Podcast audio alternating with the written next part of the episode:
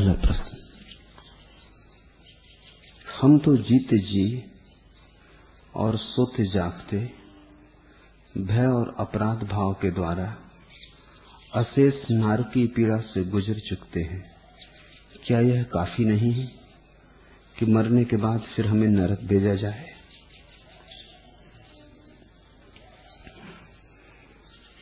पहली बात, कोई भेजने वाला नहीं। कोई भेजता नहीं। तुम जाते हो। इसे बहुत ठीक से समझ लो। अन्यथा बुद्ध के दृष्टिकोण को पकड़ ना पाओगे।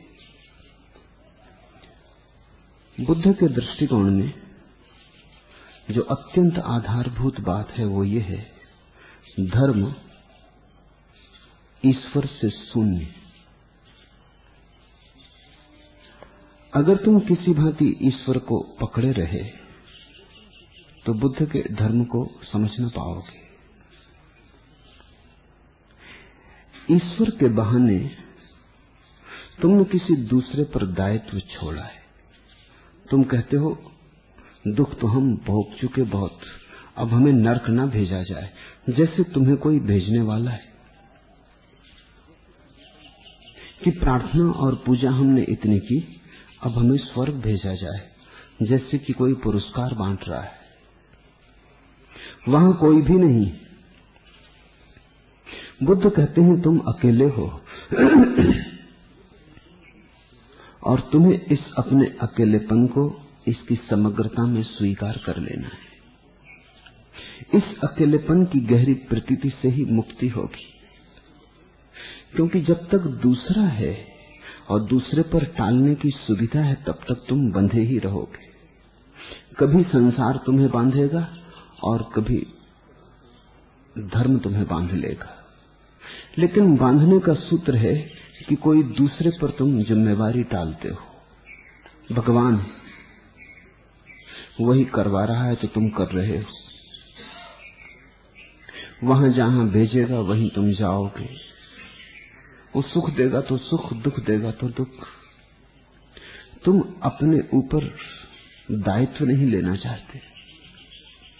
तुम उस ज़िम्मेदारी से घबराते हो जो स्वतंत्रता लाती बुद्ध मनुष्य को अंतिम महिमा मानते उसके ऊपर कोई महिमा नहीं और मनुष्य की स्वतंत्रता ही उसके परमात्मा होने का उपाय है। इसे ऐसा समझो, बहुत विरोधाभासी लगेगा। बुद्ध ये कह रहे हैं कि अगर परमात्मा को माना तो कभी परमात्मा ना हो सकोगे। तुम्हारी मान्यता ही बाधा बन जाएगी। हटाओ दूसरे को, अकेले होने को राज़ी हो जाओ। अगर दुख है तो जानो कि तुम ही कारण हो। कोई और कारण नहीं। अगर सुख चाहते हो तो प्रार्थना से न मिलेगा, पूजा से न मिलेगा। सृजन करना होगा। फ़सल काटनी है, बीज बोने होंगे। स्वादिष्ट आमों की अपेक्षा है तो आम के बीज बोने होंगे। तुम नीम के बीज बोए चले जाओ, और आम पाने की आकांक्षा किए जाओ, और बीच में परमात्मा का बहाना बनाए रखो, ये न चलेगा। तो पहली तो बात ये समझ लो कि कोई है नहीं जो तुम्हें बेचता है। शायद ये किसी की धारणा के कारण ही तुम अब तक संभल ना पाए और तुमने अपने पैरों पर ध्यान न दिया और न अपनी दिशा का चिंतन किया, न अपने को जगाया। तुम गाफिल से रहे, मूर्छित से चले। तुमने सदा ये सोचा कि जो करवा रहा है, हो रहा है। और प्रार्थना कर लेंगे? समझा लेंगे, बुझा लेंगे, रो लेंगे, मना लेंगे। परमात्मा करुणावान है। ये करुणा की धारणा भी तुम्हारी धारणा है। परमात्मा महा उद्धारक है। ये भी तुम्हारी धारणा है। तुमने पाप किया है, वो पतित पावन है। ऐसे तुम किसको धोखा दे रहे हो? ऐसे तुम अपने ही कल्पनाओं के जाल बुनते चले जाते हो। फिर उन्हीं में तुम उलझते चले जाते हो। बुद्ध कहते हैं, कल्पना के जालों को तोड़ो। तुम अकेले हो। तुम्हारे संसार में, तुम्हारे मनोजगत में, तुम्हारे अतिरिक्त और कोई भी नहीं। संसार में भी तुम दूसरे को खोजते हो और धर्म में भी दूसरे को खोजते हो। संसार में खोजते हो पत्नी को, पति को, बेटे को, भाई को, बहन को, कोई दूसरा? अकेले होने की वहाँ भी तुम्हारी तैयारी नहीं है। अकेले होने में डर लगता है। अकेले घर में छूट जाते हो, भय पकड़ लेता है, कपने लगते हो। कोई चाहिए? अगर बिल्कुल अकेले छोड़ दिए जाओ और कोई न तुम खोज सको तो तुम कल्पना करने लगते हो। एकांत में बैठ के भी तुम दूसरे का ही सपना देखते हो। तुम्हें गुहा में, गुफा में बंद कर दिया जाए तो भी तुम बैठ के भीड़ को मौजूद कर लोगे। पत्नी से बातें करोगे। पति से बातें करोगे। मित्रों से बातें करोगे। झगड़े करोगे। अकेले तुम रह नहीं सकते। किसी तरह संसार से घबरा जाते हो एक दिन तो फिर तुम दूसरा संसार बना लेते हो, जिसको तुम धर्म कहते हो। फिर तुम मंदिर चले जाते हो। तुम पत्थर की मूर्ति से बातें करते हो। हद का धोखा है। पहले भी तुमने मूर्तियाँ चुनी थी। कम से कम जीवित थी। कम से कम धोखे में भी थोड़ी सच्चाई थी। तुम्हारी पत्नी तुम्हारे परमात्मा से कम से कम ज़्यादा जीवित थी। उसके जीवित होने के कारण ही अड़चन पड़ी। तुमने जो चाहा उसने न किया। तुमने जैसा चाहा, वैसी वो सिद्ध न हुई। उसके यथार्थ ने तुम्हारी कल्पना को ठहरने न दिया तोड़ तोड़ डाला। तुमने तो सीता सावित्री चाही थी। वो सब तुम्हारी कल्पनाएँ हैं, सीता और सावित्रियाँ। वो तुम्हारी पुरानी कथाएँ, पुरुष ने जैसी पत्नियाँ चाही हैं, उनके केवल सपने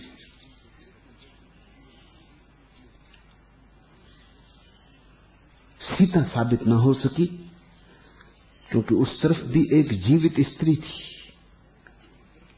किसी कथा का पात्र नहीं। तुमने तो सब तरह से अपने को भुलाने की कोशिश की, लेकिन उसके यथार्थ ने तुम्हारी कल्पना को तोड़ तोड़ दिया, झकझोर झकझोर दिया। आखिर तुम घबरा गए। अब तुम मंदिर आ गए। अब तुमने एक पत्थर की मूर्ति से अपना संबंध जोड़ा। ये मूर्ति तुम्हारी कल्पना को तोड़ भी ना सकेगी, ये मूर्ति बिल्कुल ही नहीं है। तुम इस पे बांसुरी रख दोगे इसके ओंठों पर तो ये उतार के नीचे ना रख सकेगी। तुम इसे नचाओगे तो मूर्ति नाचेगी। तुम बिठाओगे तो बैठेगी। तुम राम बनाओगे तो राम बनेगी, तुम कृष्ण बनाओगे तो कृष्ण बनेगी, ये केवल तुम्हारा ही जाल है। अब ये मूर्ति तुमने खोज ली, ये तुम्हारा ही जैसा मदारी का बंदर होता है। ऐसी तुम्हारा ही बंदर, तुम जैसा नचाओ, ये नचेगी। और मज़ा ये है कि तुम इस बंदर से प्रार्थना करोगे और तुम कहोगे कि मुझे ठीक से नचा। ये बंदर तुम्हारा, ये कल्पना तुम्हारी, ये सपना तुम्हारा। अब तुमने बड़ा गहरा धोखा देने की आयोजना की, तुमने पाप किया तो तुम इसको कहते तुम पतित पावन हो। तुमने अपराध किया तो तुम महाकरुणावान हो। तुम अंधेरे में भटक रहे हो तो परमात्मा प्रकाश है।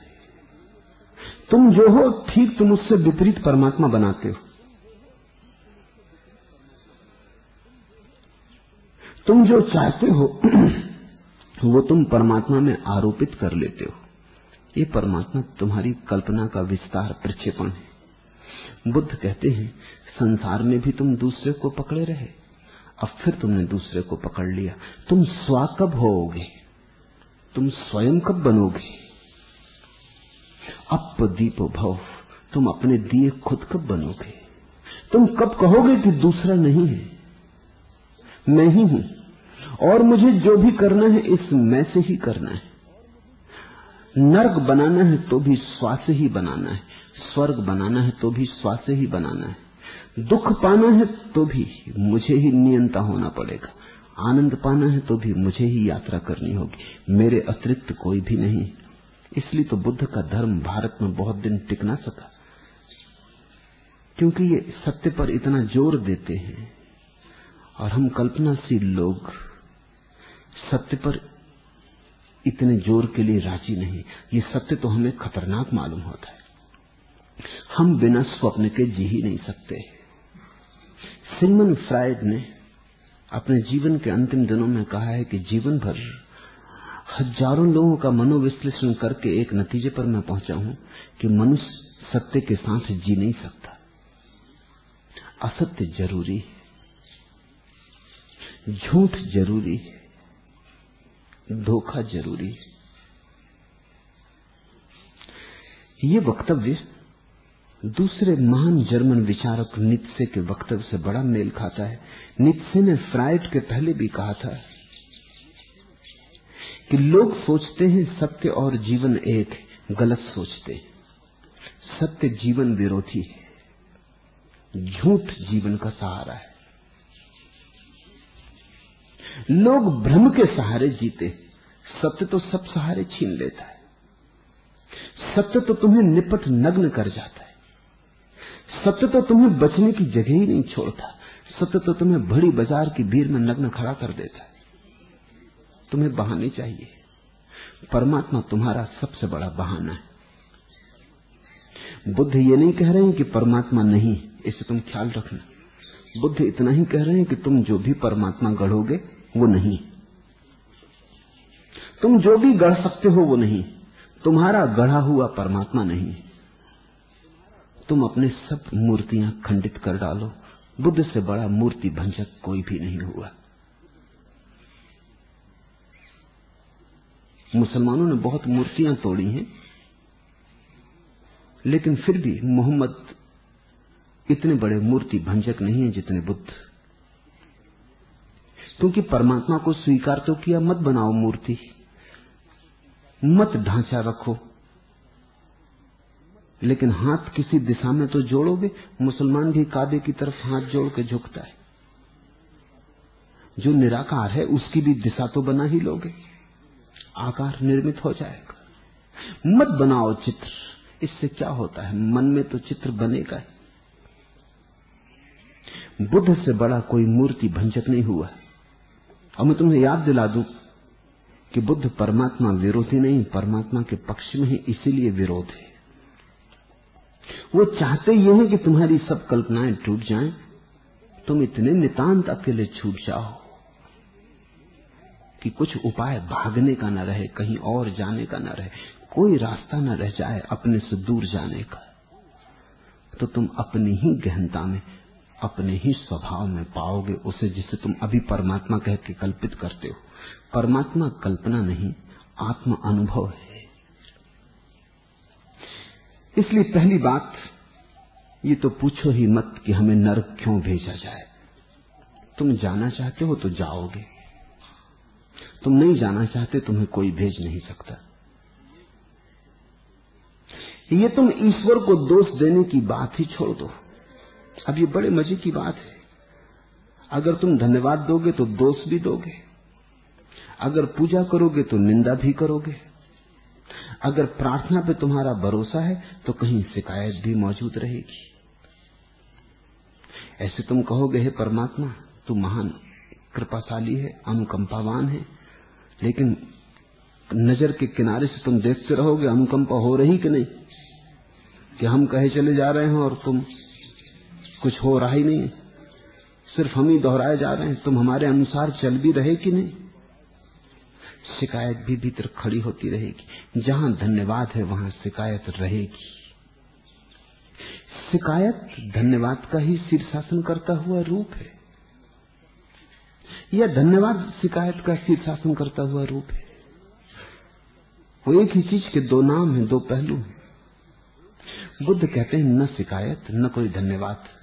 वहाँ कोई है ही नहीं जिसे धन्यवाद दो, और कोई है नहीं जिसकी शिकायत करो। बुद्ध तुम्हें अपने पर फेंक देते बुद्ध तुम्हें इस बुरी तरह से अपने पर फेंक देते हैं। रत्ती भर तुम्हें सहारा नहीं देते। हाथ नहीं बढ़ाते। वो कहते हैं, सब हाथ खतरनाक है। सब सहारे खतरनाक है। उन्हीं सहारों के आश्रय तो तुम भटक गए हो। आलंबन मत मांगो। तुम अकेले हो, तुम्हारी नियति अकेली है। इससे तुम राज़ी हो जाओ। दरिया को अपनी मौज की, तुगयानियों से काम, कश्ती किसी की पार हो या दरमिया रहे। सागर को अपनी लहरों का मज़ा है। तुम्हारी कश्ती पार हो या न हो, इससे सागर का कोई प्रयोजन नहीं। सागर को अपनी बाढ़ में मौज तुम डूबो कि बचो, तुम जानो।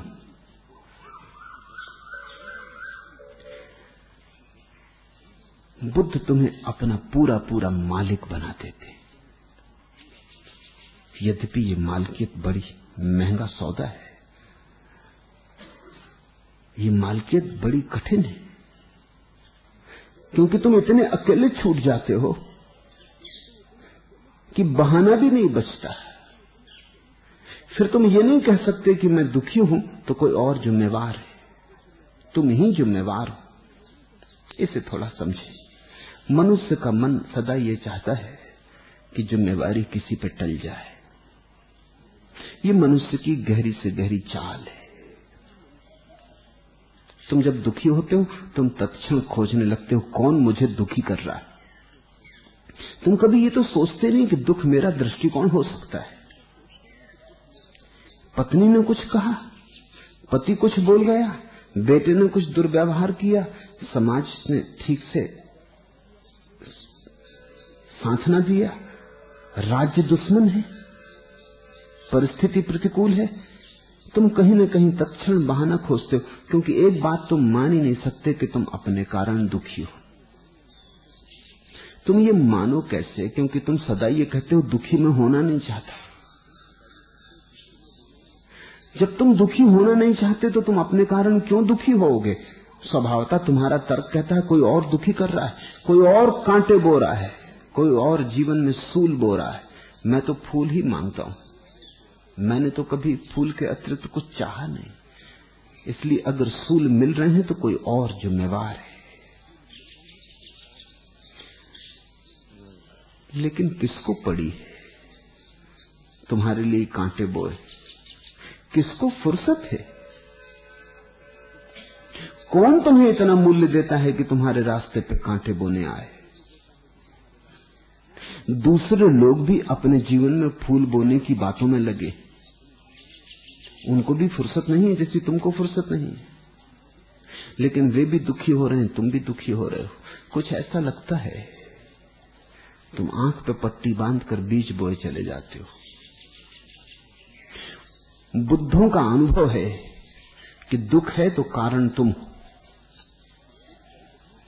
इसमें कोई अपवाद का उपाय नहीं। तुमने ही बोया होगा। देर हो गई होगी, बीज बोए फ़सल आने में समय लगा होगा। तुम शायद भूल भी गए हो, कब बोए थे ये कड़वे बीज। शायद तुम्हें, तुम्हारे तर्क में संबंध भी ना रह गया हो बीजों का और फलों का। लेकिन इससे कोई फ़र्क नहीं पड़ता। दुख तुम्हारे ही बोए हुए बीजों का फल है। मगर तुम कहते हो दुखी में होना नहीं चाहता। ये बात भी सच नहीं। हज़ारों लोगों से मैं भी संबंधित हुआ हूँ। ऐसे आदमी को मैं भी खोज नहीं पाया जो दुखी न होना चाहता हो। कहते सभी हैं, सुख चाहते सुख चाहते ही आते हैं। लेकिन जब मैं उनको गौर से देखता हूँ तो उनको दुख को इतना पकड़े देखता हूँ। कि भरोसा नहीं आता, इनका सुख चाहने का मतलब क्या है? फिर ये भी गौर से देखने पे पता चलता है कि जिसको ये सुख कहते हैं, वो दुख का ही नाम है। इनकी समझ में कहीं भूल है? समझो, एक आदमी सम्मान चाहता है। अब सम्मान तो सुख है, लेकिन जिसने सम्मान चाहा, अपमान का क्या करेगा? सम्मान के चाहने में ही अपमान का दुख पैदा होता है। इधर तुमने सम्मान मांगा, उधर अपमान की संभावना बनी। तुम सम्मान चाहते हो। जितना तुम सम्मान चाहोगे, उतने दूसरा तुम्हारा अपमान करना चाहेंगे। तुम अपने को बड़ा करके दिखाना चाहते हो, दूसरे तुम्हें छोटा करके दिखाना चाहेंगे। क्योंकि तुम अगर बड़े हो तो दूसरे छोटे हो जाते। वे भी सम्मान चाहते तुम अगर छोटे हो तो ही वे बड़े हो सकते इसलिए संघर्ष चलता है कि मैं बड़ा हूँ, तुम छोटे हो। तुम भी यही कर रहे हो। दूसरे भी सम्मान चाहते हैं, तुम भी सम्मान चाहते हो। उनको भी अपमान मिलता है, तुम्हें भी अपमान मिलता है। थोड़ा सोचो, ज़मीन पे कोई चार अरब आदमी एक एक आदमी चार अरब आदमियों के खिलाफ लड़ रहा है। एक एक आदमी सिद्ध करने की कोशिश कर रहा है, मैं बड़ा हूँ, और चार अरब आदमी उसके खिलाफ सिद्ध करने की कोशिश कर रहे हैं कि हम बड़े कैसे तुम जीतोगे? तुम्हारे जीतने की कोई संभावना नहीं। तुम पागल हो जाओगे। थोड़ा सोचो। अपमान से दुख पाओगे, और तुम कहोगे दूसरे दुख दे रहे हैं, क्योंकि फला आदमी ने अपमान कर दिया। गहरे जाओ। तुमने अगर सम्मान न मांगा होता तो कोई तुम्हारा अपमान कर सकता था, करता रहे। तुम्हें छूता भी ना। रामकृष्ण कहा करते थे, एक चील, एक मरे चूहे को लेकर उड़ रही थी। कोई पच्चीस चीलें उसका पीछा कर रही थी, झपट्टे मार रही थी। वो चील बड़ी परेशान थी कि मेरे पीछे क्यों पड़ी? इसी झगड़े झांसे में उसके मुँह से मरा चूहा छूट गया। छूटते ही पच्चीसों चीले उसे छोड़ के मरे चूहे के पीछे चली गई। उसे अकेला छोड़ गई। वो एक वृक्ष पे बैठ गई, वो सोचने लगी कि इनमें से कोई भी मेरे खिलाफ न था। चूहे को मैंने पकड़ा था और ये भी चूहे को ही पकड़ना चाहती चूहे के छोड़ते ही बात खत्म हो गई। कोई दुश्मन न रहा। अगर सारे लोग तुम्हारे दुश्मन हैं तो तुमने कोई चूहा मुँह में पकड़ा होगा। उसी चूहे को वे भी पकड़ना चाहते हैं। तुम उन्हें दोष मत दो। जो तुम भूल कर रहे हो कम से कम उतना अधिकार वही भूल करने का उन्हें भी दो। चूहे कम, चीलें ज़्यादा हैं। और चूहे कम होंगे ही, अन्यथा उनमें कोई अर्थ ना रह जाएगा। अगर सम्मान मिलने की सभी को सुविधा हो चार अरब आदमी सभी सम्मानित हो सके सभी को राष्ट्रपतियों के पुरस्कार मिल जाएँ, भारत भूषण हो जाएँ, भारत रत्न हो जाएँ, महावीर चक्र बांट दिए जाएँ सभी को। तो महावीर चक्र का मतलब क्या रह जाएगा? सम्मान का मूल्य है न्यूनता में जितना न्यून हो उतना ही मूल्यवान है। अगर 40 करोड़ के मुल्क में एक आदमी को सम्मान मिले तो मूल्य है। 40 करोड़ को ही बांट दिया जाए, मुक्त हस्त। सभी भारत रत्न। तो मूल्य समाप्त हो गया। फिर तो ये भी हो सकता है कि कोई आदमी जिद करे कि मुझे भारत रत्न नहीं होना मैं अकेला जो भारत रत्न नहीं तो उसमें सम्मान हो जाए। तो जीवन का संघर्ष ऐसा है, न्यून का मूल्य होगा। अगर कोहनूर हीरे सभी के पास हो तो उनका कोई मूल्य नहीं रह जाता। है कोहनूर चूँकि एक है, सभी के पास होने का उपाय नहीं। वही उसका मूल्य है। रासायनिक दृष्टि से तो हीरे में और कोयले में फ़र्क नहीं। दोनों का रासायनिक संगठन एक जैसा है। कोयला ही दबा दबा सदियों में हीरा बन जाता है। समय का फासला है। लेकिन कोयले की कौन पूजा करेगा? कोयले का कौन सम्मान करेगा? कोयला बहुतायश से है। न्यून होना चाहिए तो सम्मान मिल सकता है। सम्मान का अर्थ यह हुआ कि जिसके लिए बहुत लोग संघर्ष कर रहे हो परसों रात एक सन्यासी ने मुझे आके कहा, प्यारी सन्यासिनी, उसने कहा कि मुझे एक बड़ा अजीब सा ख्याल चढ़ता है मन में कि मैं रानी हूँ और रानी की तरह चलू। मैंने कहा तू मज़े से चल, इसमें कोई अड़चन नहीं इस आश्रम में कोई अड़चन नहीं तो फूल पत्ती का ताज भी बना ले तो भी चलेगा। मगर एक ही ख्याल रखना, और भी लोग यहाँ राजा रानी हैं। उसने कहा, वो तो सब मजी खराब हो जाता अकेली मैं तो ही मज़ा है। मैंने कहा, ये जरा मुश्किल बात है, क्योंकि जो सुविधा मैं तुझे देता हूँ, वही सबको देता हूँ। दूसरों के साथ भी राजा रानियों जैसा व्यवहार करना, फिर कोई अड़चन नहीं, रहो रानी, रहो, बनो राजा। बात उसकी समझ में आ गई। बड़े होने का मज़ा दूसरे को छोटे दिखाने में तो जहाँ तुमने सम्मान मांगा, वहाँ तुमने अपमान की शुरुआत कर दी। अब जद्दोजहद होगी। अपमान से तुम दुखी होोगे और मज़ा यह है, सम्मान से तुम सुखी ना हो पाओगे, अपमान से तुम दुखी होोगे क्यों? क्योंकि सम्मान कितना ही मिल जाए, अंत तो नहीं आता। आगे सदा कुछ शेष तो रह जाता है। तृप्ति तो नहीं होती। ऐसा तो हो ही नहीं सकता कि तुम्हें ऐसी घड़ी आ जाए, सम्मान की कब इसके आगे कुछ भी नहीं। कुछ न कुछ बाकी रह जाएगा सिकंदरों को भी बाकी रह जाता है। तुम कहीं भी पहुँच जाओ, किसी भी जगह पहुँच जाओ, वहाँ से भी तुम्हें आगे मंजिल रहेगी। तो सम्मान तुम्हें तृप्त न करेगा, और सम्मान की मांग में जो अपमान की बौछार होगी सब तरफ़ से, वो तुम्हें बड़े कांटों से बींध जाएगी। और तुम कहोगे, दूसरे अपमान कर रहे हैं। तुमने सम्मान की चाह में ही अपमान को निमंत्रण दिया। तुमने सफलता चाही, विफलता मिलेगी। तुमने चाहा, लोग तुम्हें भला कहें, बस भूल हो गई। तुमने अपने अहंकार को सजाना चाहा कि लोग तुम्हारे अहंकार को नग्न करने पर उतारू हो जाएँगे। लाओसे ने कहा है अगर तुम्हें हार से बचना हो तो जीत की आकांक्षा मत करना। और अगर तुम्हें अपमान से बचना हो तो सम्मान मत मांगना। लाओसे ने कहा, मेरा कोई अपमान नहीं कर सकता, क्योंकि मैंने सम्मान नहीं मांगा। और मैं वहाँ बैठता हूँ, जहाँ लोग जूते उतारते। वहाँ से मुझे कोई कभी नहीं भगाता। मैंने सिंहासन पर बैठने की कोई चेष्टा नहीं की। इसलिए मुझे कोई हरा नहीं सकता। कैसे हराओगे? लाओ से ये कहता है, मैं हारा ही हुआ हूँ, तुम मुझे हराओगे कैसे? मैंने जीत का की योजना ही नहीं बनाई। तुम मुझे हराओगे कैसे? इस बात को ख्याल में रखो।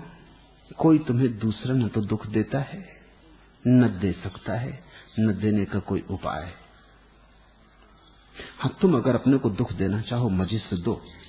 ऐसा मेरा अनुभव है कि लोग दुख को पकड़े हुए, दुख को संपत्ति समझा है दुख को छोड़ने की हिम्मत नहीं होती, क्योंकि दुख के कारण लगता है कुछ है तो। अब मैं क्या तुमसे अपना हाल कहूँ? बाखुदा याद भी नहीं मुझको। जिंदगानी का आसरा है यही। दर्द मिट जाएगा तो क्या होगा? लोग बीमारियों के सहारे जीने लगते, लोग दुखों की संपदा बना लेते, लोग अपनी पीड़ाओं को तिजोरियों में संभाल के रख लेते, निकाल निकाल के बार बार अपने घावों को देख लेते, उघाड़ उघाड़ के फिर फिर सहला लेते फिर फिर हरे कर लेते। कुछ है तो? खाली हाथ तो नहीं, रिक्त तो नहीं, सुने तो नहीं, कुछ भराव तो है? तुम इस पर थोड़ा सोचना। कहीं तुमने अपने दुखों के साथ बहुत ज़्यादा रिश्ता तो नहीं बना लिया? कहीं ऐसा तो नहीं कि तुम रुग्ण रस लेने लगे? अगर तुम विचार करोगे, थोड़ा ध्यान करोगे, तुम पाओगे कि तुमने अपनी बीमारी में भी नियोजन कर दिया संपत्ति का। अब तुम बीमारी के कारण भी महत्वपूर्ण हो गए हो। मैं एक विश्वविद्यालय में शिक्षक था। एक महिला मेरे साथ शिक्षक थी। उनके पति ने एक दिन मुझे फ़ोन किया और कहा कि मैंने सुना है कि मेरी पत्नी आपका सत्संग करती है। आप जरा ख्याल रखना, वो बीमारी बढ़ा चढ़ा के बताती। जरा सा फोड़ा हो तो वो कैंसर बताती। तो आप फिजूल उसके पीछे परेशान मत हो ना क्योंकि मैं 20 साल के अनुभव से कह रहा हूँ। सच तो मुझे भी होता था उस महिला की बातों से। लेकिन वो न केवल दूसरे को ही धोखा देती थी, जैसे खुद भी धोखा खाती थी। छोटी मोटी बात को, दुख को खूब बड़ा करके बताती। क्या कारण रहा होगा? उसने जीवन में कभी प्रेम नहीं जाना। तो दुख को बड़ा करके जो थोड़ी सी सहानुभूति मिल जाती, उसी से तृप्ति कर रही थी। पहले पति के साथ यही संबंध रहा होगा, दुख बढ़ा बढ़ा के बताया, फिर पति समझ गया, कितनी देर चलेगा ये? तो पति से नाता ढीला हो गया। फिर वो इधर उधर सत्संग करने लगी। जहाँ भी कोई मिल जाए सहानुभूति देने वाला वहीं वो अपने दुख। गौर से देखा तो पता चला कि वो अपने दुख को बड़े संभाल संभाल के रखती और एक एक दुख को लुत्फ ले ले के कहती जैसे दुख कोई कविता हो, कि कोई नृत्य हो। अगर उसके दुख को गौर से न सुनो तो वो नाराज़ हो जाती है। अगर दुख में सहानुभूति न बताओ तो वो तुम्हारे विपरीत हो जाती है। अगर दुख में सहानुभूति बताओ, वो जितना दुख का है उससे भी बढ़ा चढ़ा के मान लो तो वो चरणों पर झुकने को राज़ी तुम जरा अपने भीतर भी इस महिला को खोजना, सभी के भीतर है। दुख में रस मत लेना, क्योंकि रस अगर तुम लोगे तो कौन तुम्हें दुख की तरफ़ जाने से रोक सकता है फिर? और दुख को तुम शोरगुल मत मचाना और दुख को छाती पीट के दिखलाना मत, दुख का प्रदर्शन मत करना। तुमने कभी ख्याल किया, लोग अपने दुखों की चर्चा करते हैं, सुखों की नहीं करते। लोगों की बातें सुनो, दुख की कथाएँ। सुख की तो कोई बात ही नहीं होती। कारण है, क्योंकि अगर तुम सुख की किसी से चर्चा करो तो सहानुभूति थोड़ी पा सकोगे, उल्टी ईर्षा अगर तुम किसी से कहो, मैं बहुत सुखी हूँ तो वो आदमी नाराज़ हो जाएगा। वो कहेगा अच्छा तो मेरे रहते तुम सुखी हो गए। उसकी आँख में तुम विरोध देखोगे। तुमने एक दुश्मन बना लिए। तुम कहो कि मैं बहुत दुखी हूँ। कंधे झुके जा रहे हैं बोझ से। वो तुम्हारा सिर है सहलाएगा कहेगा कि बिल्कुल ठीक। तुमने उसे एक मौका दिया अपनी तुलना में ज़्यादा सुख अनुभव करने का। वो कहेगा कि बिल्कुल ठीक। मैं एक घर में रहता था। मकान मालिक की जो पत्नी थी, किसी के घर कोई मर जाए पास पड़ोस में दूर, संबंध हो, न हो, पहचान हो, न हो, वो ज़रूर जाती। मैंने उससे पूछा कि जब भी कोई मरता है तो मैं तुम्हें बड़ा प्रसन्नता से जाते देखता हूँ। मामला क्या है?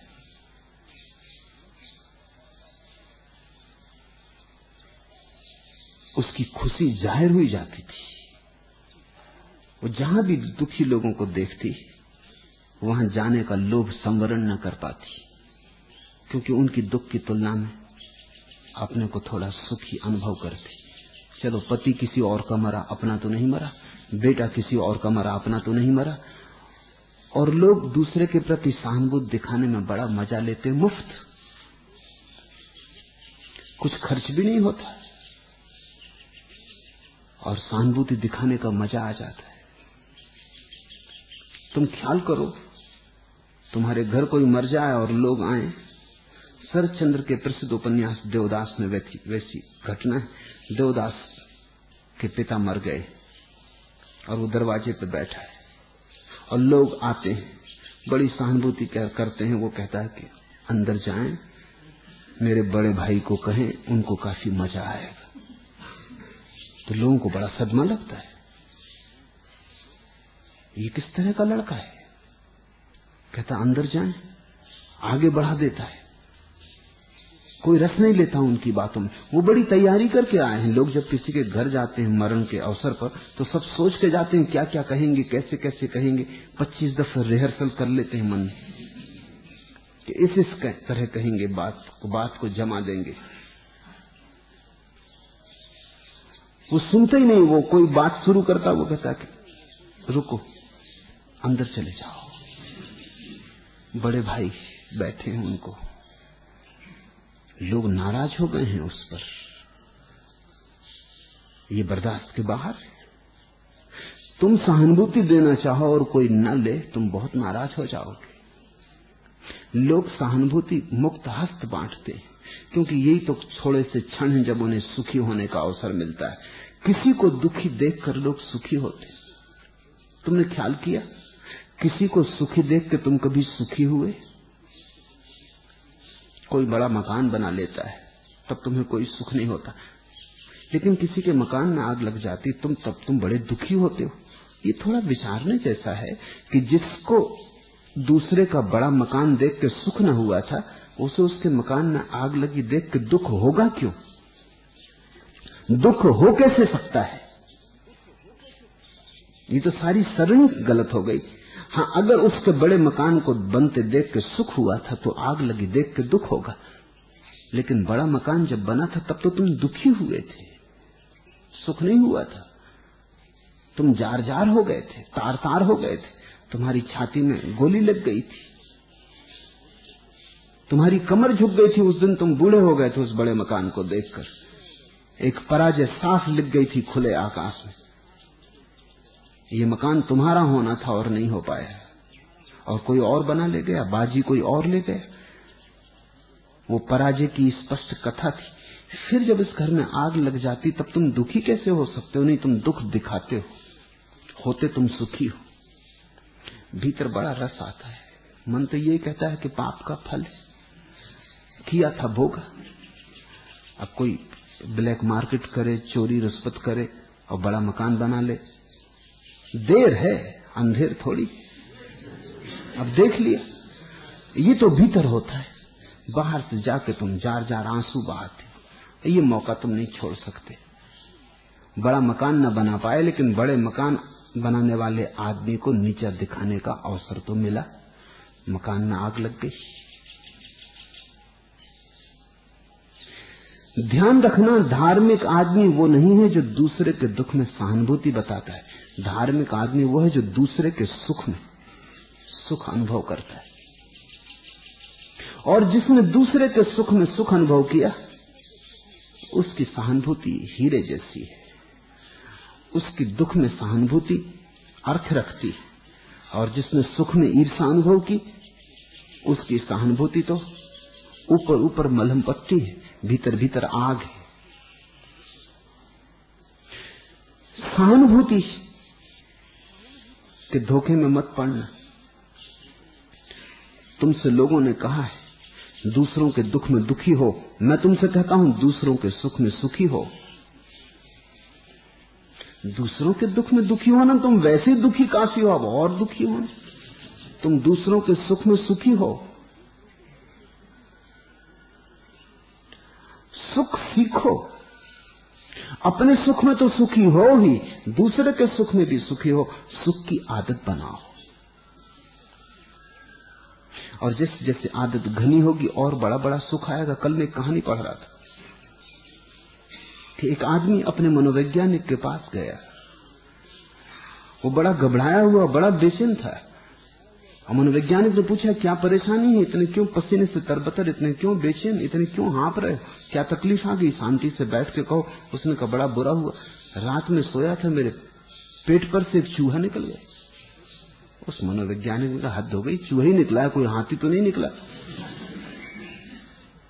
उसने कहा, वो तो मुझे भी पता है, लेकिन चूहा निकल गया, रास्ता तो बन गया हाथी भी किसी दिन निकल जाए। रास्ता बन गया, असली तकलीफ़ ये है। ये कहानी मुझे जच चूहे को भी मत निकलने देना, रास्ता तो बन गया। हाथी के आने में कितनी देर लगेगी।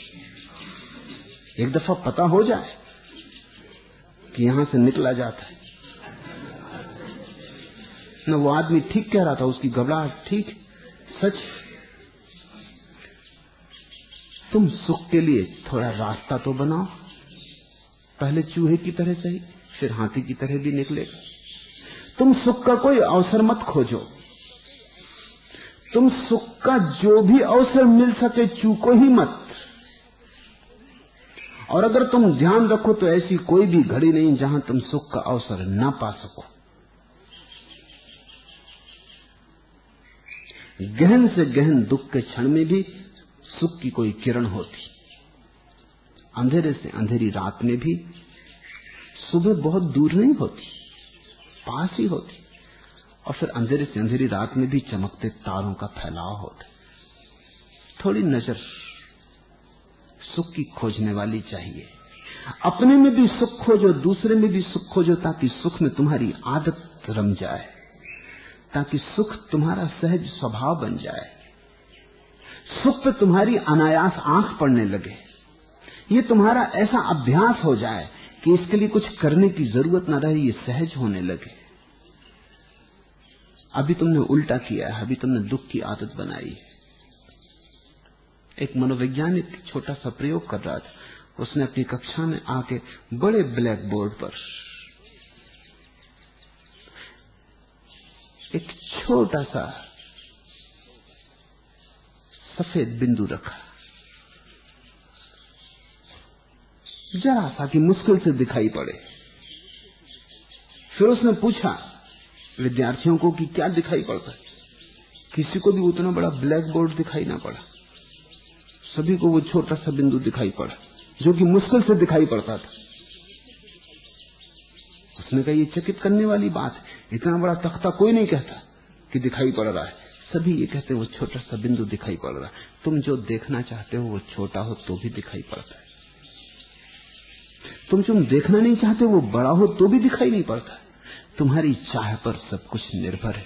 तुम्हारा चुनाव निर्णायक है। तो मैं तुमसे कहता हूँ, इस जीवन में तुम कहते हो, दुख पाया बहुत। अब अगले जन्म में और हमें नरक न भेजा जाए, कोई भेजने वाला नहीं। लेकिन इस जीवन में अगर तुमने दुख की आदत बनाई तो तुम नरक चले जाओगे। अब तुम्हें लगता है इसमें बड़ी अन्याय हो रहा है, कि हमने जीवन भर दुख भोगा, फिर नरक भेजा। मैं तुमसे कहता हूँ जीवन भर दुख का अभ्यास किया तुम नरक के अतिरिक्त जाओगे भी कहा? तुम्हारा अभ्यास तुम्हें ले जाएगा, रास्ता बना लिए। अब तुम उसी रास्ते से चलोगे। तुम्हें अगर कोई स्वर्ग भेजना भी चाहे तो कोई उपाय नहीं। तुम स्वर्ग में भी नर्क खोज लोगे। नर्क तुम्हारा जीवन कौन ये कोई स्थान नहीं है कहीं। ये तुम्हारे देखने का ढंग है। तुम जहाँ जाओगे, नरक खोज लोगे। तुम्हारा नरक तुम्हारे साथ चलता है। तुम्हारा स्वर्ग भी तुम्हारे साथ चलता है। तुम अभ्यास करना यहीं से शुरू करो। तुम कल की प्रतीक्षा मत करो कि मरने के बाद स्वर्ग जाएँगे। अधिक लोग यही भूल कर रहे हैं कि मरे, फिर स्वर्गीय हुए। अगर जन्म जीते जी नरक में रहे तो अचानक तुम स्वर्ग में नहीं पहुँच सकते। कोई छलांग थोड़ी कि तुमने एकदम से तय कर लिया और तुम स्वर्ग में चले गए। तुम्हारे ज़िंदगी भर का अभ्यास तुम्हारी दिशा बनेगा। यही सारा अर्थ है कर्म के सिद्धांत का। और बुद्ध ने कर्म के सिद्धांत को अपरसीम महत, महत्ता दी और ईश्वर को हटा लिया क्योंकि बुद्ध को लगा ईश्वर की मौजूदगी कर्म के सिद्धांत को पूरा न होने देगी। ऐसा समझो कि अगर अदालत में कहीं ऐसी व्यवस्था हो जाए कि हम न्यायाधीश को अलग कर लें और कानून हो सके तो कानून ज़्यादा पूर्ण होगा। न्यायाधीश की मौजूदगी कानून को गड़बड़ करती। क्योंकि न्यायाधीश के भी अपने दृष्टिकोण किसी पे दया खा जाएगा। किसी पे क्रोध से भर जाएगा। न्यायाधीश हिंदू होगा तो हिंदू पे दया कर लेगा, मुसलमान होगा तो मुसलमान पे दया कर लेगा। न्यायाधीश खुद शराबी होगा तो शराबी को थोड़ा कम दंड देगा। अगर शराब के खिलाफ होगा तो शराबी को थोड़ा ज़्यादा दंड दे देगा।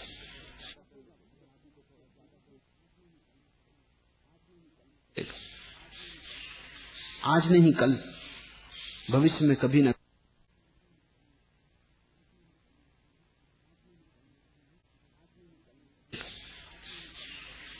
आज नहीं, कल।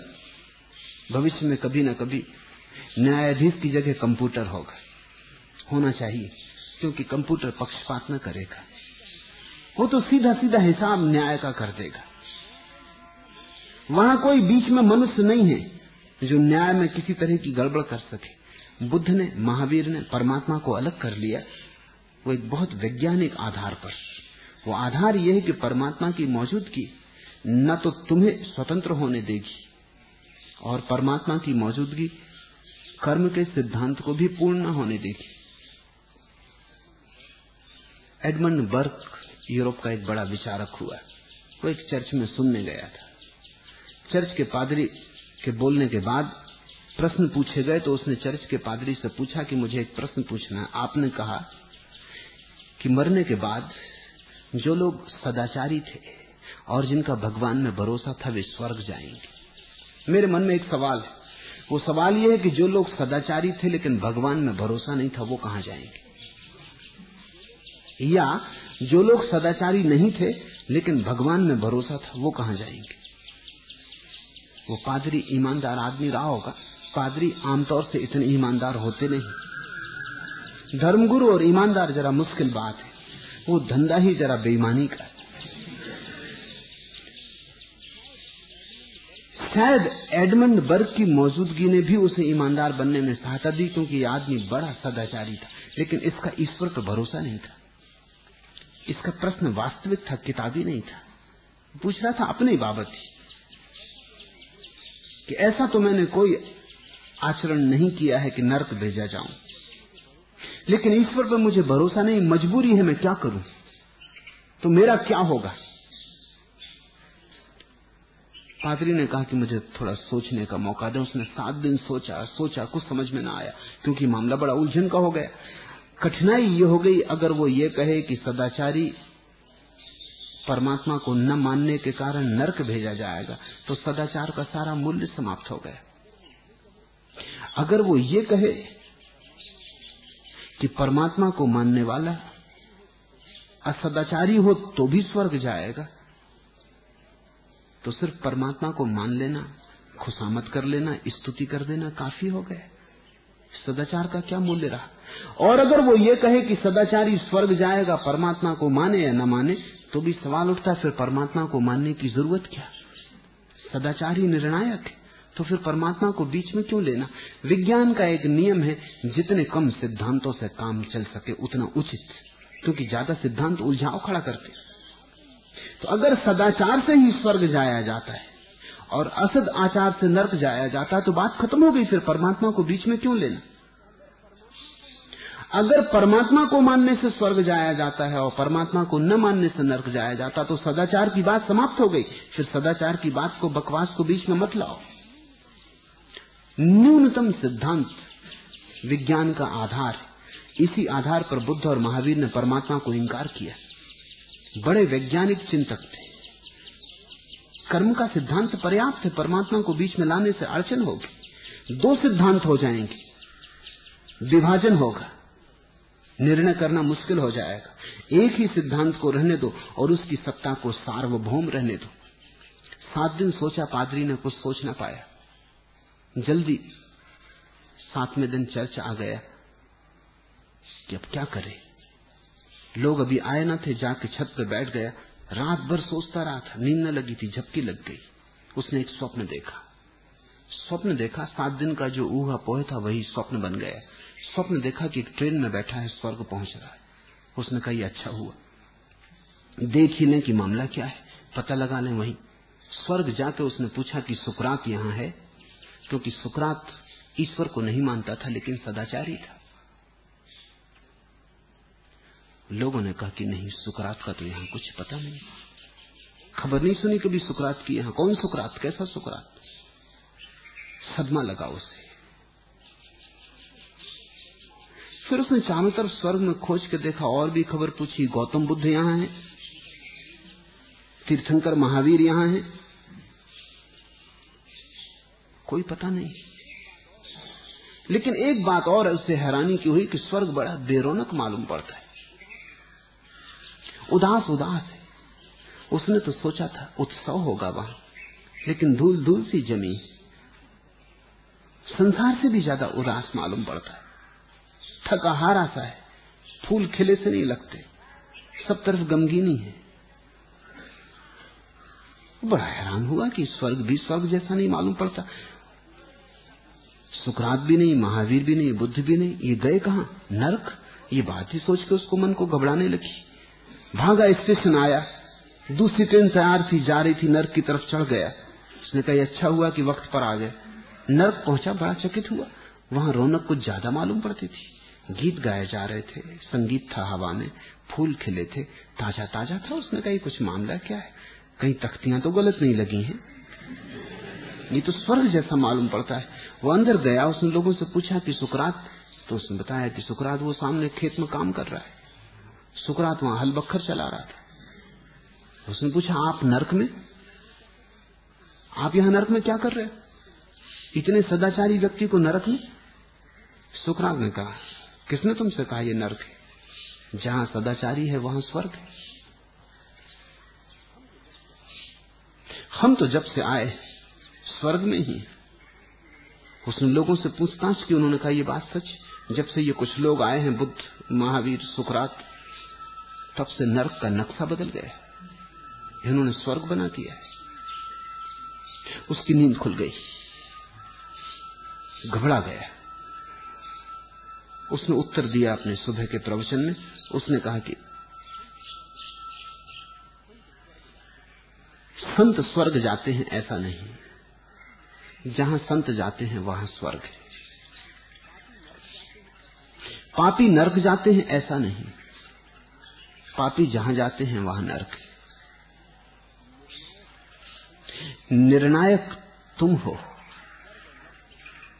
स्वर्ग और नर्क तुम्हारी हवा है, तुम्हारा वातावरण हर आदमी अपने स्वर्ग और नर्क को अपने साथ लेके चलता है।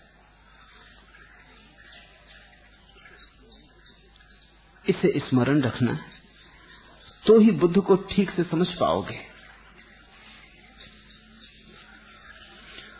दुख की आदत छोड़ो। नहीं तो दुख की आदत तुम्हें नरक ले जाएगी। नरक और स्वर्ग तो कहने की बातें, कहने के ढंग दुख की आदत नरक है। उम्र तो सारी कटी इसके बुता में मोमिन। आखिरी वक्त में क्या खाक मुसलमान होंगे? ज़िंदगी भर। अगर तुम मूर्तियों की पूजा करते रहे। तो मरते वक्त मुसलमान कैसे हो जाओ? वही मूर्तियाँ तुम्हें घेरे रहेंगी मरते वक्त भी, मरने के बाद भी। मृत्यु तुम्हें वही देगी जो तुमने जीवन में अर्जित किया हो। मृत्यु तुम्हें वही सौंप देगी जो तुमने जीवन भर में कमाया हो। मौत तुम्हें नया कुछ नहीं दे सकती। मौत तो जीवन भर का निचोड़ है।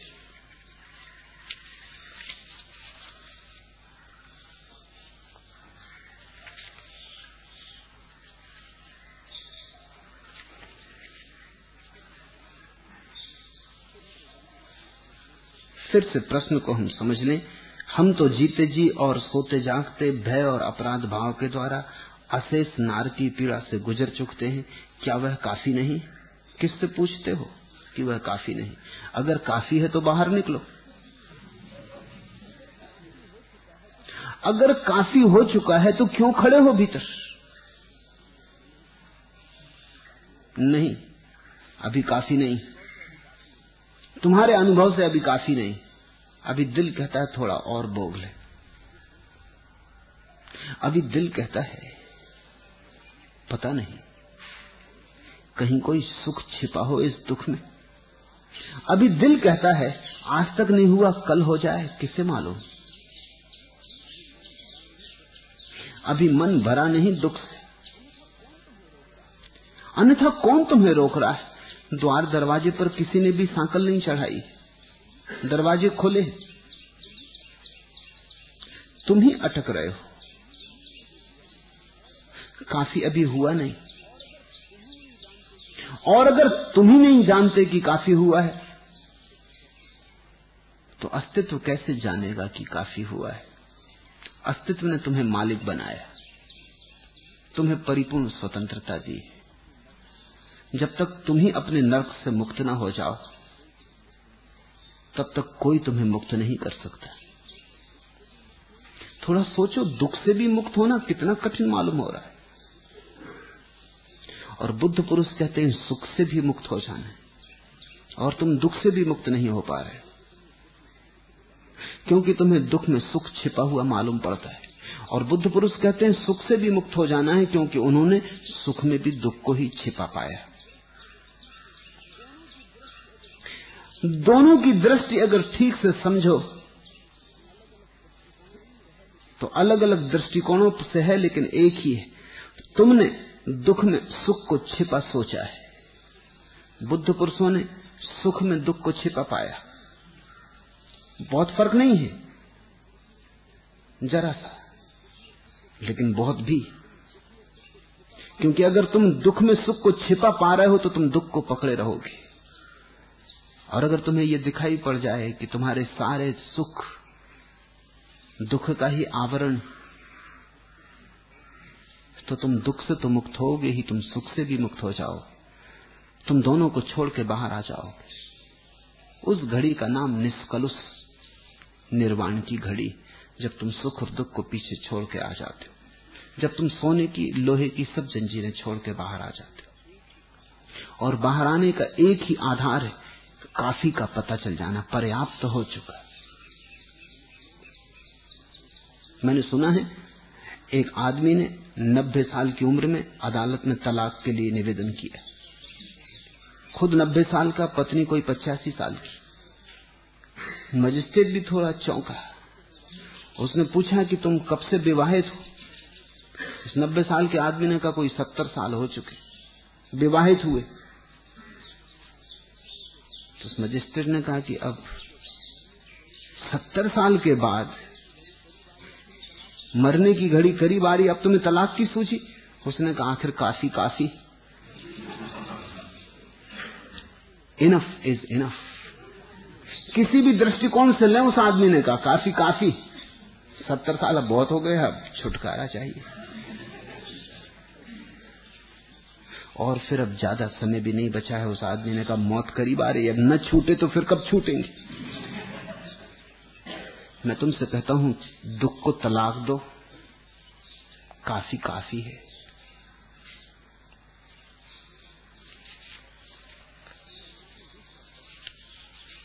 दूसरा प्रश्न, कल आपने कहा कि किए हुए पापों को शांति और तथस्थता के साथ भोग लो? किंतु अनंत जन्मों के पाप क्या अनंत जन्मों तक भोगने पड़ेंगे? फिर ज्ञानाग्नि का आयोजन क्या है? कृपा पूर्वक इस पर प्रकाश डालें। पहली तो बात, पाप करते समय जब अनंत काल की फ़िक्र न की, करते समय जब अनंत काल की फ़िक्र न की तो अब भोगते समय क्यों फ़िक्र करते हो? और जब करने वाला अनंत काल बीत गया तो भोगने वाला भी बीत ही जाएगा। इसका अर्थ यह हुआ कि जिसे तुम अनंत काल कहते हो वो अनंत है नहीं।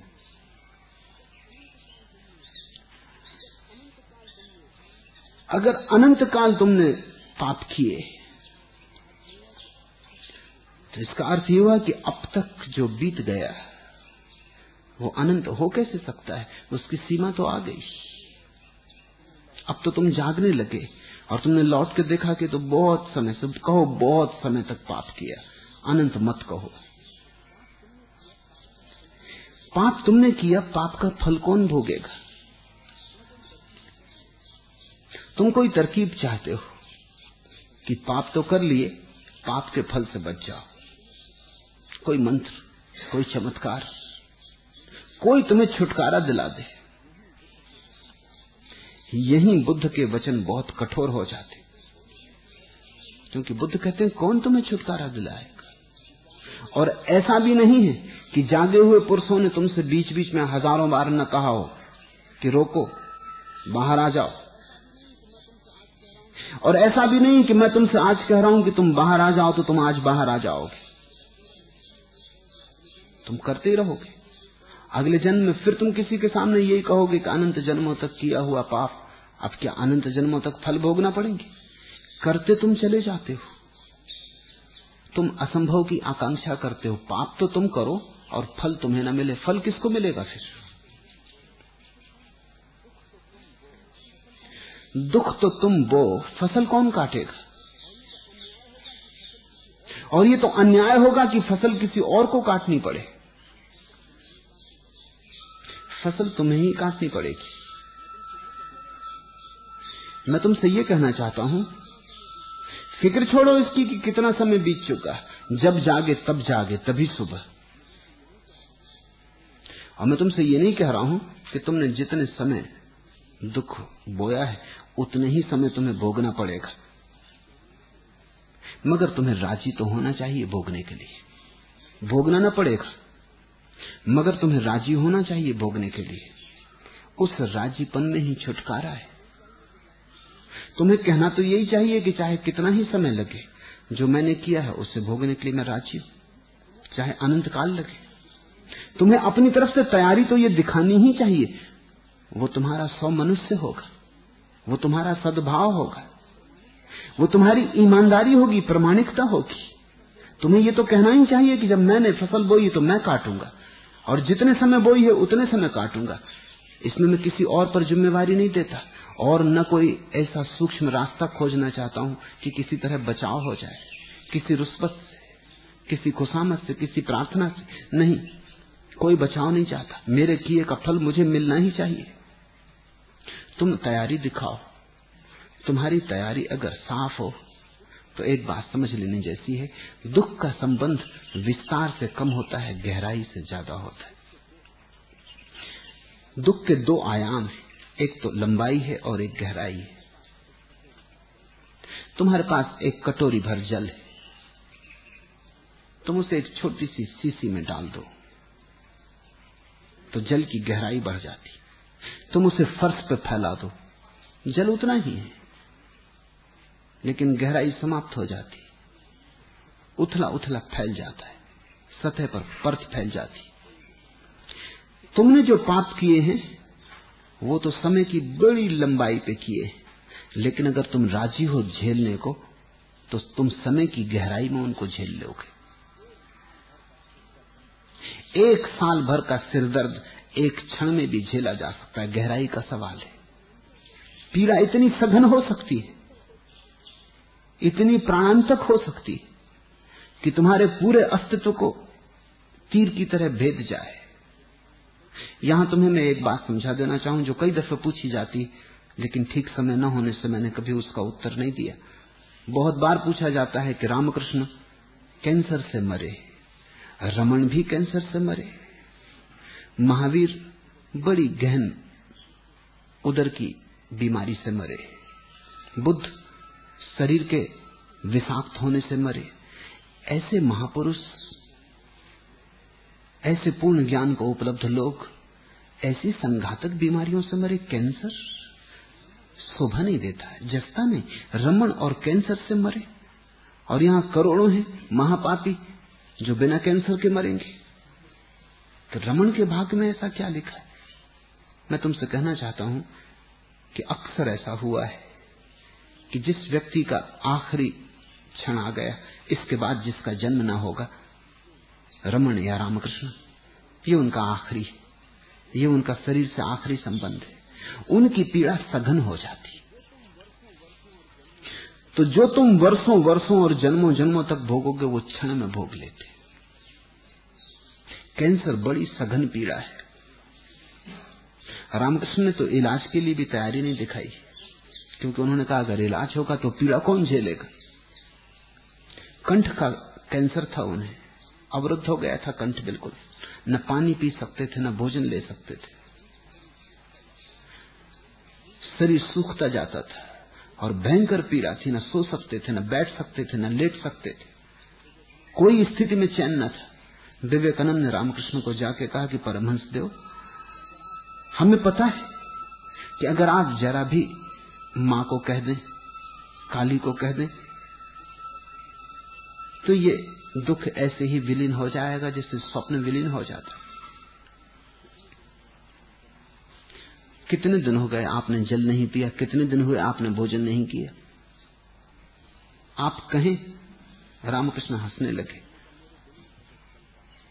उन्होंने कहा, मेरे बिना ही कहे, कल रात मैंने काली को देखा, वो कहने लगी, रामकृष्ण, इस कंठ से तो बहुत भोजन कर लिया, अब दूसरे कंठों से भोजन करो।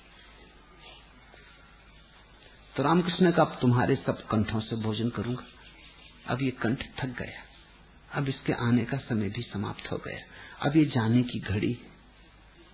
इलाज भी नहीं किया, क्योंकि पीड़ा को उसकी पूरी त्वरा में झेल लेना, मुक्त हो जाना है। तो मैं तुमसे ये दूसरी बात कहना चाहता हूँ कि ज़रूरी नहीं है कि तुमने बहुत बहुत जन्मों तक पाप किए हैं, इसलिए उतने ही जन्मों तक तुम्हें पाप का फल भोगना पड़े। लेकिन अगर तुम्हारी तैयारी हो तो एक क्षण में भी जन्मों के पाप सघन हो सकते हैं। उनकी पीड़ा बड़ी गहन होगी। और अगर तुम तथस्थ भाव से देख सको तो एक क्षण में जन्मों जन्मों की कथा समाप्त हो जाती है। इसलिए अक्सर बुद्ध पुरुष बड़ी संघातक बीमारियों से मरे। जीसस का सूली पर लटका जाना सोचने जैसा है। क्योंकि कर्म का सिद्धांत तो यही कहेगा कि ये सूली पर लटका जाना किसी महापाप का फल है। जन्मों जन्मों के पाप का फल है। ठीक है। एक क्षण में सूली पर जीसस ने वो सारी पीड़ा भोग ली जो हम जन्मों जन्मों में भी ना भोग सकेंगे। हम छोटी छोटी मात्रा में भोगते होम्योपैथी की मात्रा की तरह चलती हमारी पीड़ा। छोटी छोटी पुड़िया दो दो शक्कर की गोलियाँ ले रहे एलोपैथिक डोज भी लिया जा सकता है। और जो व्यक्ति राज़ी है, राज़ी का अर्थ है जिसने ये कहा कि मैंने ही दुख कमाए, मैंने ही दुख दिए, अब उनके भोगने के लिए मैं पूरी तरह तैयार हूँ। उसी घड़ी एक क्रांति घटित होती समय नया रूप लेता है। लंबाई हट जाती, गहराई बढ़ती। उस स्वीकार भाव में ही दुख का तीर प्राणों तक छिद जाता है। एक क्षण में भी सारे जन्मों के पापों से छुटकारा है। लेकिन तुमसे मैं कहूँगा, इसकी तुम आकांक्षा मत करो। नहीं तो तुम न्याय के विपरीत जा रहे हो। तुम नियम के विपरीत जा रहे हो। और भी आसान होंगी राह की दुश्वारियाँ। हर अमीर कारवां को राहजन होने भी दे। जिसने एक बार ठीक से समझ लिया कि मैंने जन्मों जन्मों तक दुख बोए, अब वो कहेगा कि जितने दुख मुझ पर आए, उतना भला। अगर यात्री दल के नेता लुटेरे हो जाएँ और मुझे सब तरह लूट लें तो और भी भला। और भी आसान होंगी राह की दुश्वारियाँ, राह की कठिनाइयाँ कम हो जाएँगी। हर अमीर कारवां को राहजन होने भी दे। अगर यात्री दल का नेता लुटेरा हो जाए तो और भी अच्छा। अगर ये सारा संसार तुम्हें लूट ही ले तो और भी अच्छा। उतने ही तुम हल्के हो जाओगे।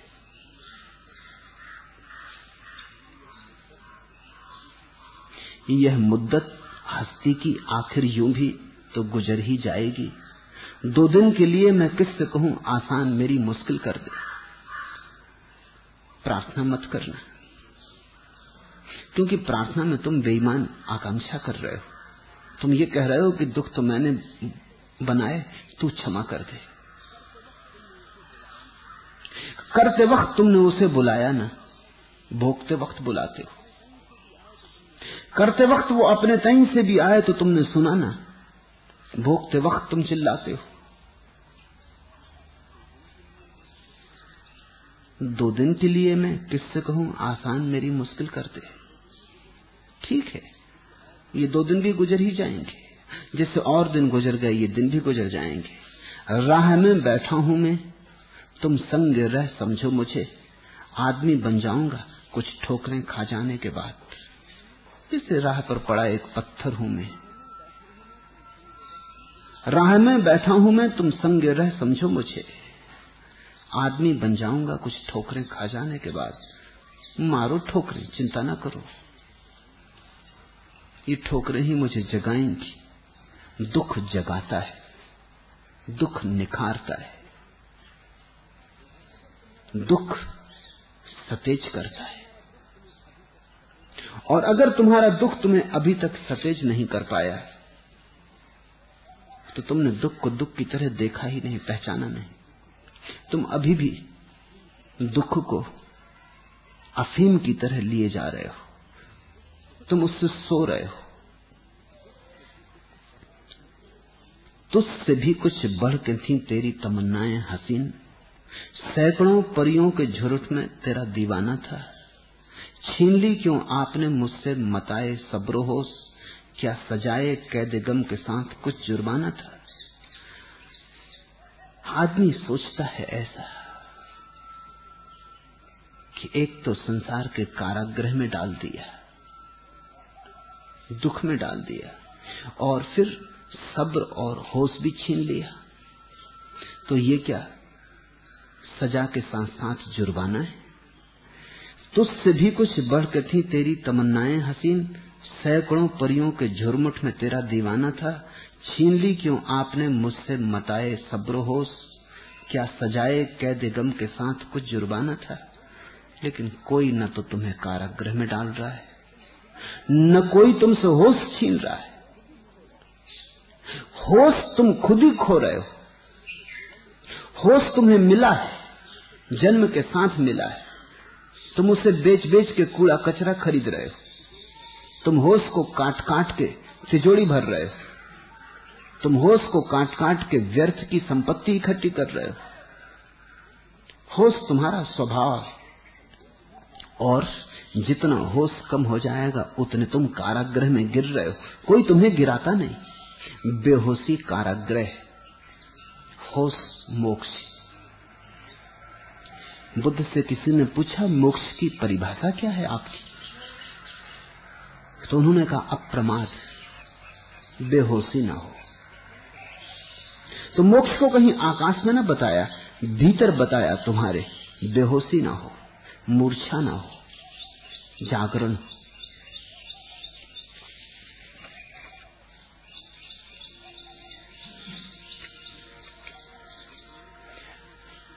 फिर से प्रश्न को सुन लें। कल आपने कहा कि किए हुए पापों को शांति और तथस्थता के साथ भोग लो। अगर तुमने शांति और तथस्थता के साथ दुख को भोग लिया तो उसी शांति और तथस्थता में तुम दुख के पार हो गए।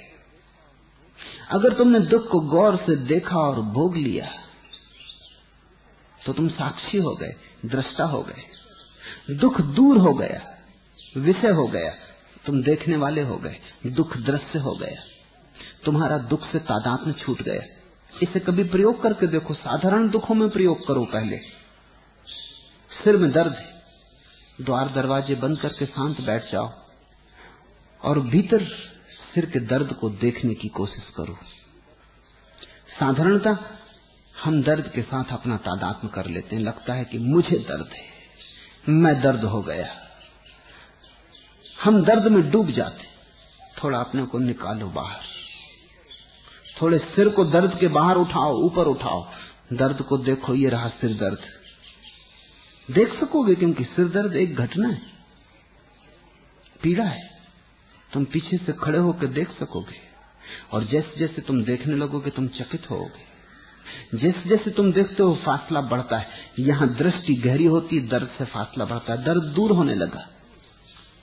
नहीं कि मिट जाएगा, दूर होगा। दोनों के बीच बड़ा अंतराल आ जाएगा। जैसे बीच का सेतु टूट गया, वहाँ दर्द है, यहाँ तुम हो। और तब तुम और भी चकित होगे कि जैसे जैसे दर्द दूर होगा, दर्द का फैलाव कम होने लगेगा, सिकुड़ेगा। जैसे छोटे स्थान को घेरने लगा, ज़्यादा एकाग्र होने लगेगा।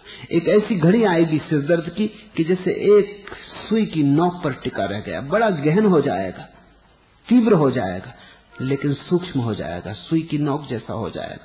तुम वहीं गौर से देखते रहना। तब तुम एक नए अनुभव को उपलब्ध होगे।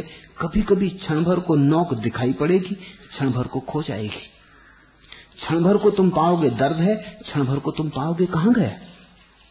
ऐसी झलके आनी शुरू होंगी। और अगर तुम देखते ही गए तो तुम पाओगे कि तुम्हारा जैसा दर्शन स्पष्ट हो जाता है, वैसी दर्द शून्य हो जाता है। दृष्टा जितना जागता है, दर्द उतना ही शून्य हो जाता है। दृष्टा जब परिपूर्ण जागता है, दर्द परिपूर्ण शून्य हो जाता है।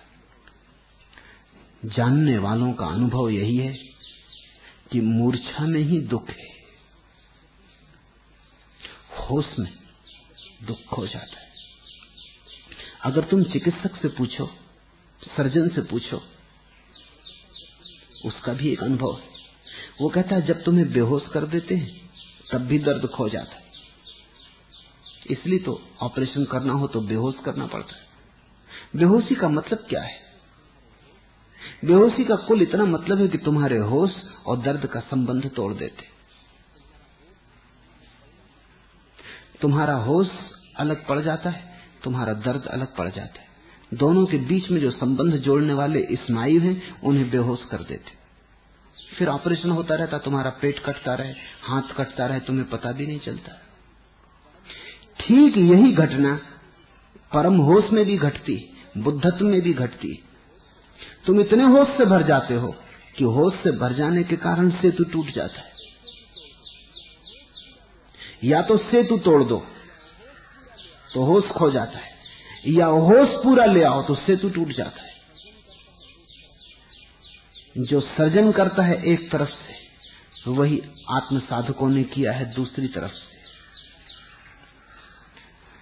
तथस्थता और शांति से भोग लो तो तुम मुक्त हो जाओगे।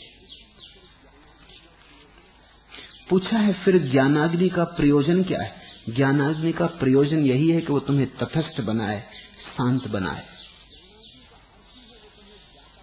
ज्ञानाग्नि का अर्थ ही है वो तुम्हें ज्ञाता बनाए। दृष्टा बना है।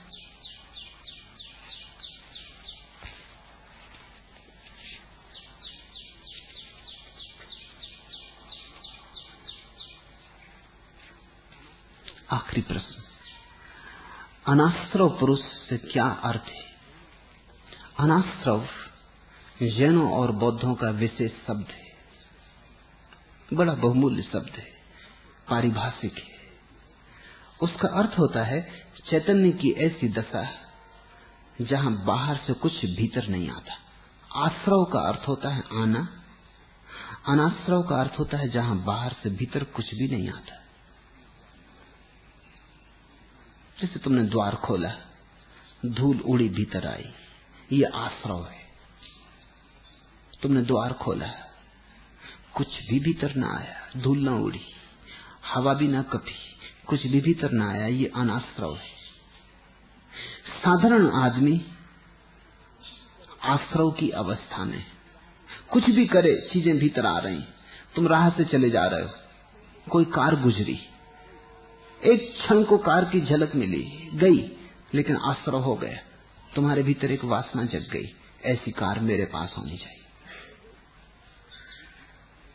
कार तो गई लेकिन तुमने आश्रव कर लिया धूल भीतर आ गई। एक सुंदर स्त्री निकली। धीमा सा मन में एक सपना उठा कि ऐसी पत्नी मेरी होती। तुमने आश्रव कर लिया। तुम इस तरह आश्रव इकट्ठा कर रहे हो। और इस तरह की धूल इकट्ठी होती जाती भीतर।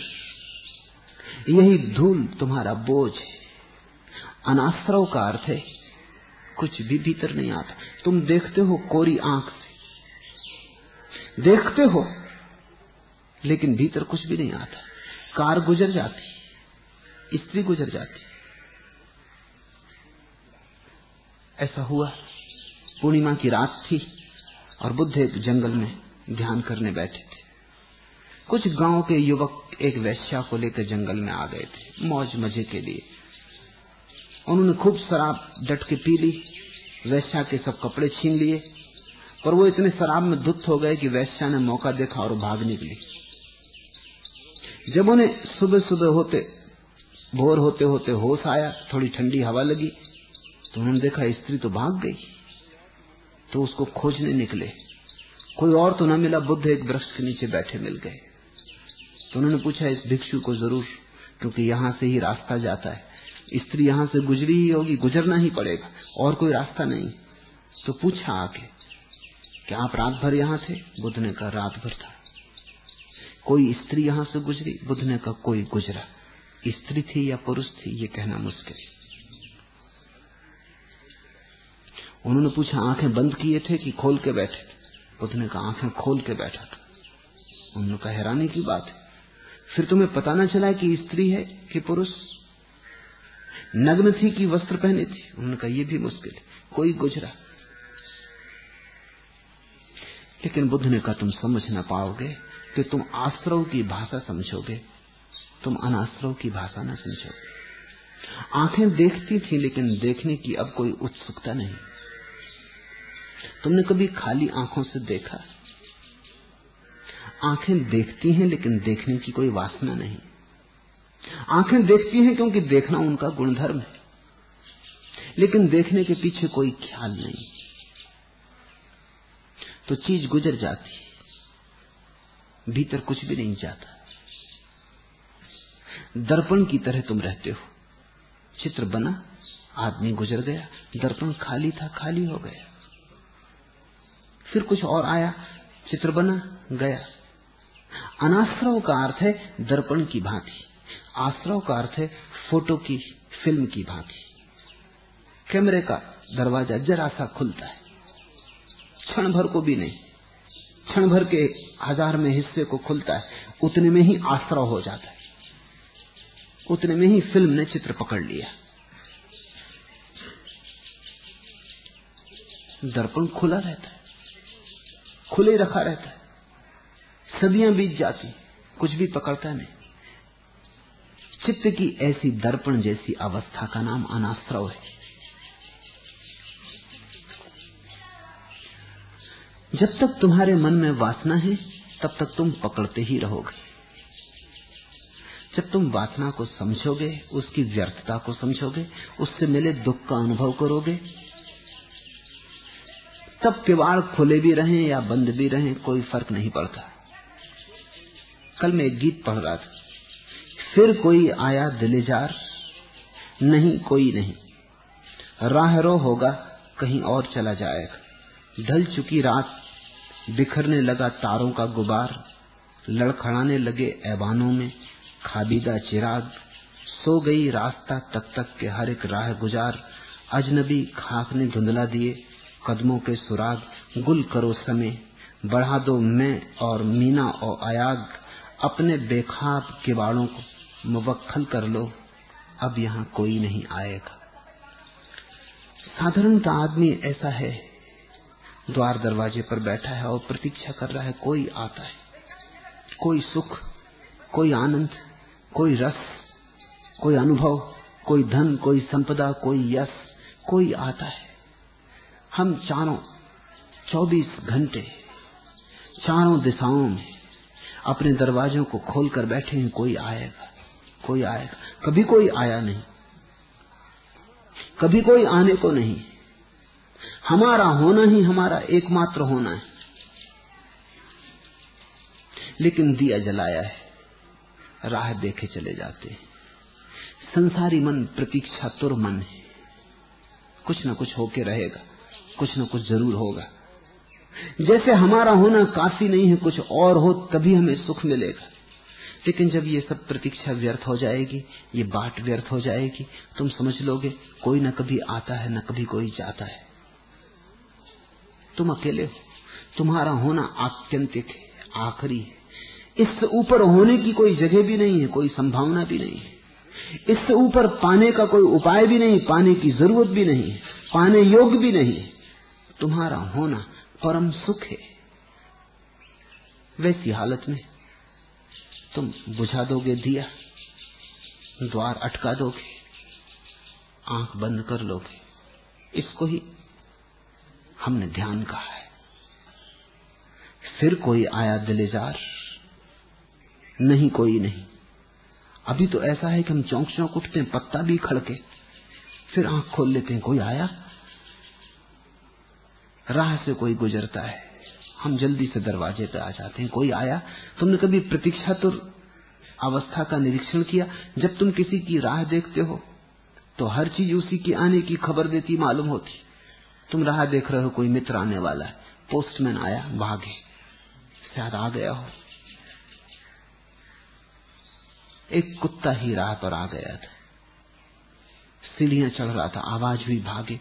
शायद आ गया हो। हवा का झोंका ही चला आया था। कुछ सूखे पत्ते उड़ा लाया था। भागे। फिर कोई आया दिलेजार? नहीं, कोई नहीं। राह रो होगा, कहीं और चला जाएगा। रास्ते की आवाज़ है। ढल चुकी रात बिखरने लगा तारों का गुबार। लड़खाने लगे ऐबानों में खाबीदा चिराग। सो गई रास्ता तक तक के हर एक राह गुजार। अजनबी खाक ने धुंधला दिए कदमों के सुराग। गुल करो समय। बुझाओ दिए।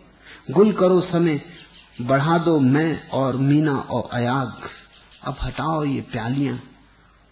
ये शराब, ये बेहोशी। अपने बेखाब किबाड़ों को मुकफ्फल कर लो और अब बंद करो ये दरवाजे। अब यहाँ कोई नहीं आएगा।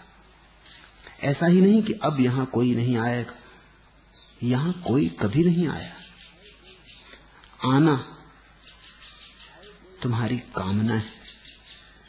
आए कोई ऐसी तुम्हारी वासना है।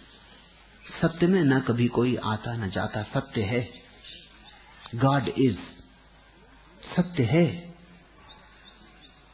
आना, जाना कुछ भी नहीं। है अनास्तव चित्त की दशा का अर्थ होता है, तुम भी हो। न किसी की प्रतीक्षा है। न कुछ मांग है, न कोई प्रार्थना है, बस हो। उस होने की दशा में न भीतर कुछ आता, न बाहर कुछ जाता। सब ठहर गया, सब गति अवरुद्ध हुई। सब कंपन विदा हुआ, निष्कंप हुए। अनाश्रव, बुद्धों और जैनों का शब्द है, ठीक वैसे ही जैसे कृष्ण का शब्द है, स्थिति प्रज्ञ। अनाश्रव का वही अर्थ है जो स्थिति प्रज्ञ का। ठहर गई प्रज्ञा। अब कुछ भी आता जाता नहीं। शाश्वत हुआ समय अब क्षण की झंकार बंद हुई। अब स्वर खो गए। शून्य निर्मित हुआ। इसे तुम थोड़ा प्रयोग करो। घड़ी भर को ही सही, क्षण भर को ही सही। अगर क्षण भर को भी तुमने अनाश्रव का अनुभव किया तो महा आनंद से भर जाओगे। तुम जिसे खोज रहे हो, वो दूर नहीं, वो तुम्हारे भीतर। तुम जिसकी मांग कर रहे हो, वो मांगने से न मिलेगा, वो मिला ही हुआ है। बुझाओ दिए, द्वार दरवाजे बंद करो। डूबो ध्यान में। पहले क्षण भर को कभी कभी झलक मिलेगी अनाश्रव की सब ठहरा हुआ। कोई कंपन नहीं। फिर धीरे धीरे झलक गहरी होगी। क्षण भर की झलक का नाम ध्यान है। जब झलक गहरी हो जाती, स्थायी हो जाती, तुम्हारा स्वभाव हो जाती, तब उसका नाम समाधि। आज इतना ही।